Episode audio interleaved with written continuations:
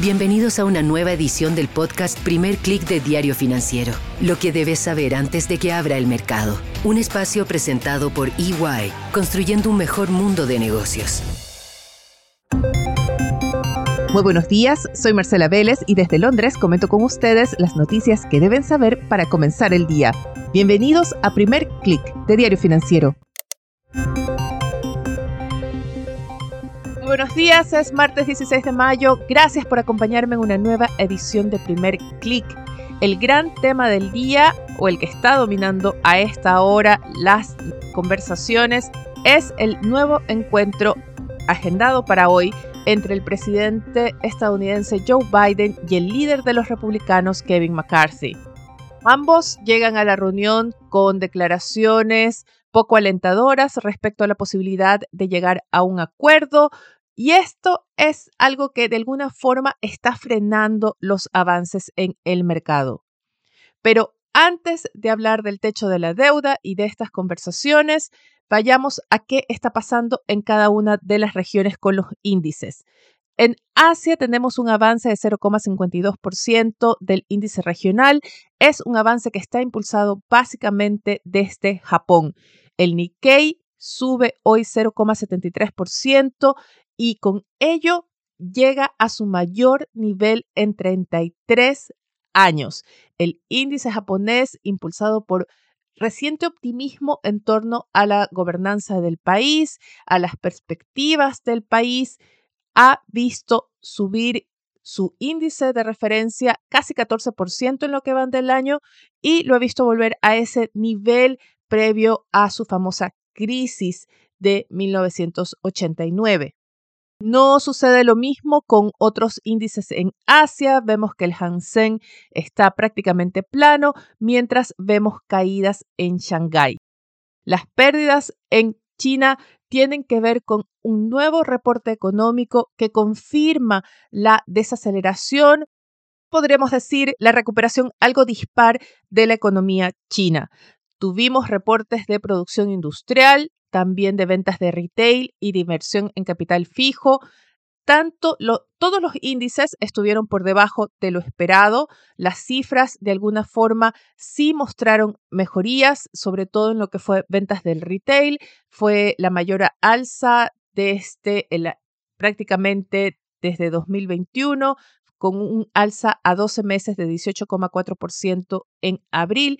Sin embargo, todavía estuvo por debajo de las expectativas, ya que en el mercado se esperaba un avance por sobre 20%. Vimos también cierta mejoría en el índice de producción industrial, pero todavía por debajo de los niveles prepandemia, y lo mismo sucede con la inversión de capital fijo.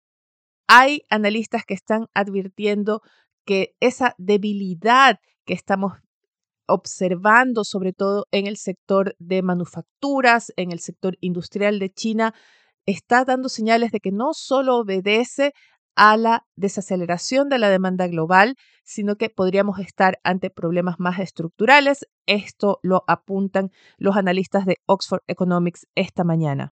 Pero salgamos de Asia y vayamos al resto de los mercados. En Europa tenemos una sesión mixta y el stock 600 está prácticamente plano. Refleja así lo que está pasando también con los futuros de Wall Street, donde el Nasdaq trata de mantenerse en territorio positivo, pero cae prácticamente plano, mientras el SP 500 y el Dow Jones se aprestan a una apertura con pérdidas. Estamos viendo también que el dólar retrocede, la divisa cae a esta hora 0,16% en lo que es su índice de XY y esto está reflejando de alguna forma la incertidumbre que ha inyectado el nuevo impasse entre la Casa Blanca y el Congreso por el techo de la deuda. La secretaria del Tesoro, Janet Yellen, aseguró ayer que Estados Unidos ya está pagando el precio por la falta de acuerdo, aseguró que los costos de endeudamiento para Estados Unidos ya se han disparado en las últimas semanas. Bloomberg reporta que el endeudamiento hacia junio, los bonos hacia junio, han visto sus tasas llegar a un nivel récord de 5,84%. Y eso sin contar la posibilidad de un default que, como les he comentado en los últimos días, es una posibilidad que la verdad casi nadie considera realista en el mercado. Todo el mundo está esperando un acuerdo de última hora. Así que retomemos el tema de las conversaciones que se esperan para hoy. Es el gran evento que está en la agenda. Y sin embargo, no se debe esperar grandes anuncios. Es muy difícil de que ya sea Biden o McCarthy salgan después de la reunión y anuncien avances concretos. Lo más probable es que digan que todavía hay diferencias, pero que seguirán conversando. La pregunta es, ¿cuánto más podrán alargarse estas conversaciones considerando que Biden tiene que preparar su viaje a la reunión del G7 del viernes?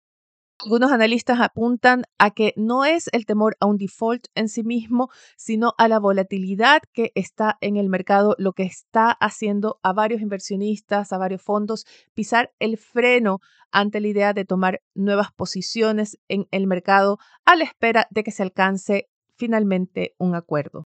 Además de los eventos en Washington, Wall Street va a seguir de cerca el reporte de ventas de retail a abril que se entrega en las próximas horas. Las cifras van a dar más luces sobre la salud de los consumidores estadounidenses. Esta información es clave dado el reporte que entregó ayer la Fed de Nueva York sobre el uso y endeudamiento con tarjetas de crédito. El reporte revela que los estadounidenses están usando cada vez más las tarjetas de crédito para consumos de productos y servicios diarios, ya no solamente para adquisiciones de gastos suntuarios. Y esto preocupa dado también a que no se ve una reducción en el stock de deuda de tarjetas de crédito que se mantiene en torno a un billón de dólares desde el cuarto trimestre. Y este punto es muy importante porque tradicionalmente los consumidores en Estados Unidos reducen con fuerza el nivel de endeudamiento en los tres primeros meses del año, algo así como pagando lo que se gastó previo al feriado navideño. Bueno, este año no ha sucedido así y lo que está demostrando es más dificultades para reducir esas deudas. También se reportó un aumento de casi 5% de las deudas en mora, es decir, las deudas que pasaron desde un atraso a impagos de más de 90 días. Vayamos ahora a temas locales, donde tenemos un evento importante. El presidente Gabriel Boric se reúne con el sector privado o tendrá un encuentro con el sector privado. Me parece que el primero de forma oficial o en una instancia formal desde el último resultado electoral. Se trata de un desayuno convocado por la Cámara Chilena de la Construcción. Es su desayuno anual y va a ser importante lo que diga el presidente en ese encuentro, dadas las numerosas negociaciones de reformas que están en el aire.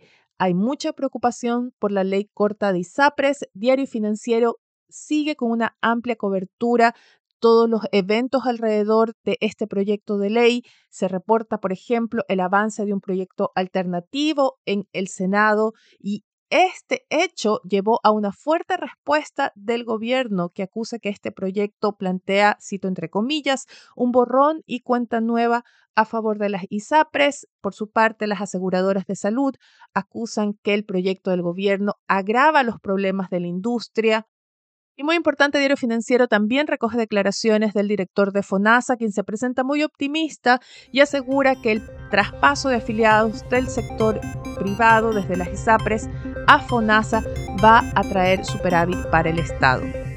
Esta última declaración es algo cuestionable y los invito a que escuchen nuestro último especial semanal. Lo publicamos el viernes pasado y en él abordamos a profundidad la ley corta de ISAPRES y su posible impacto.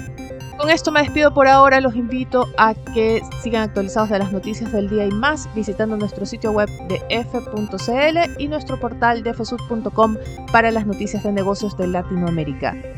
Yo me despido por ahora, les deseo que tengan un buen día. Nosotros nos reencontramos mañana. Esto fue el podcast Primer Click de Diario Financiero. Lo que debes saber antes de que abra el mercado. Un espacio presentado por EY, construyendo un mejor mundo de negocios.